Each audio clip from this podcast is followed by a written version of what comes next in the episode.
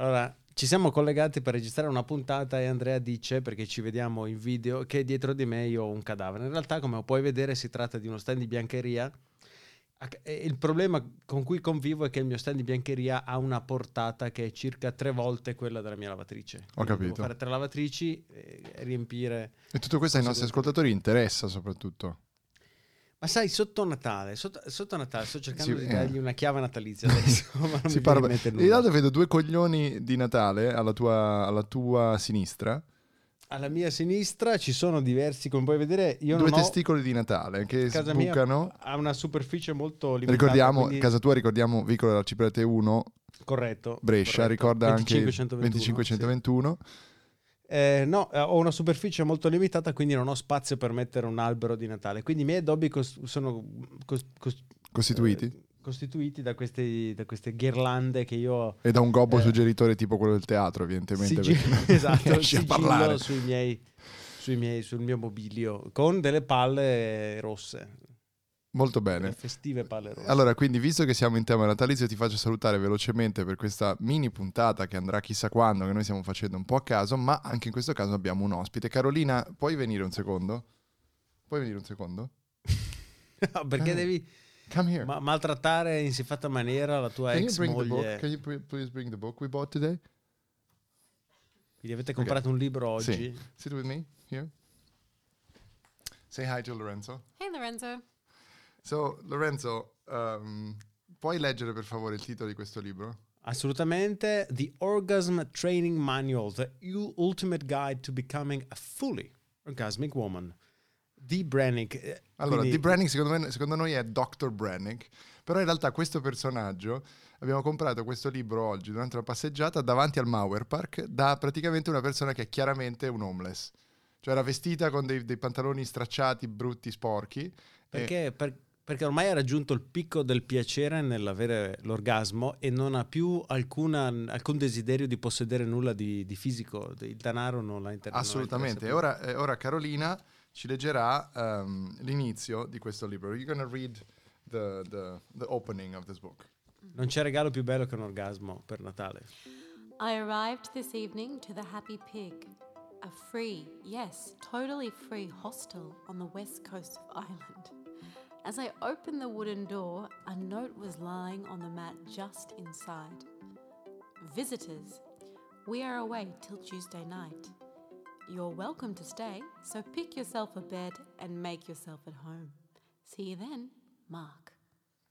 Capisci? Capi- co- comincia con una storia. Grazie Carolina, ci sentiamo presto. Grazie mille, è stato un di- un divorzioso piacere. Un divorzioso piacere con Carolina Svobodova 692 che era qui per caso semplicemente perché viene a prendere gli alimenti sotto forma di alimenti, nel senso che io gli do... Proprio tu devi fare la spesa per lei. Esatto, e io poi faccio la spesa. Ogni ritirata. giorno lei passa e ritira la spesa. Tra l'altro potrei farla tranquillamente online, tipo con eh, la spesa online e mandargliela.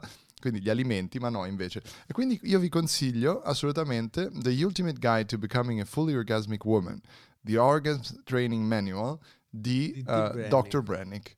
Di Brannick, tra l'altro, ha un nome cortissimo D e mi fa venire in mente questo interessante aneddoto Sì, D riguardo sia per Dick. Teller. Sai, sai il, il duo magico Penn and Teller? Sì, Gad Lerner, no? Che andrò... no, sono due maghi che... E, e Gad Lerner e, se non sbaglio, come si chiama la sua compagna attuale? Mischeta. Mischeta, no? No, no, no, questa è un'altra, un'altra questione. Stavo guardando un video su YouTube sulla mia Apple TV ieri mattina. È, partita questo annuncio, è partito questo annuncio pubblicitario che è una pubblicità di Lavazza con questa ragazza che intervista Gad Lerner e Mischeta e l'annuncio pubblicitario prima di un video di YouTube che durava 7 minuti era questa, questa pubblicità di Lavazza che durava un'ora e 4 minuti. Uno spot di un'ora e 4 minuti. Il suo segreto è la Coca-Cola senza caffeina. Sì.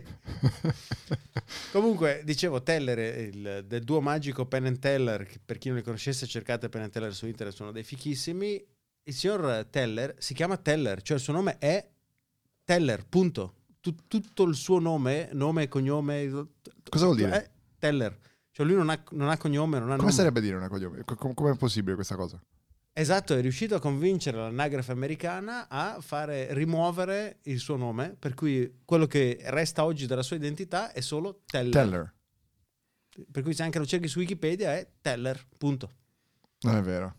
Te lo giuro, guarda, verifichiamo allora, contemporaneamente. allora, Wikipedia, Teller. Teller Magician. Guarda, Teller.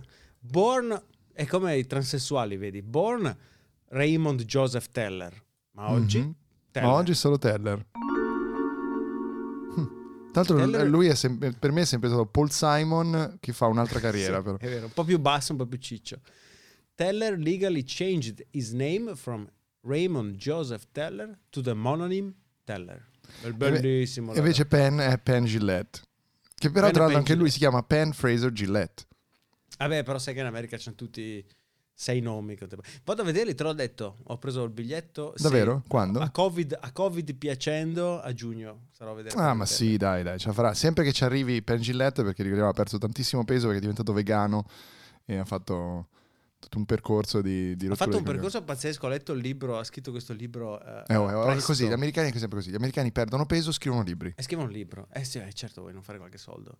Si intitola Presto ed è un libro magnifico anche perché nel primo capitolo mi ha fatto cambiare l'idea che avevo riguardo i seni... Delle eh, donne? I, se- i seni rifatti, sì, perché io non sono mai stato un amante del seno rifatto e Penn invece nel primo capitolo di questo libro dice ma se una donna si rifà il seno io sono ancora più amante di quel seno perché vuol dire che ha preso un seno che era originariamente suo e la, che, era- che la natura le ha dato e Mhm. lo ha trasformato in un seno che voleva lei esattamente come lo, voleva, come lo voleva lei.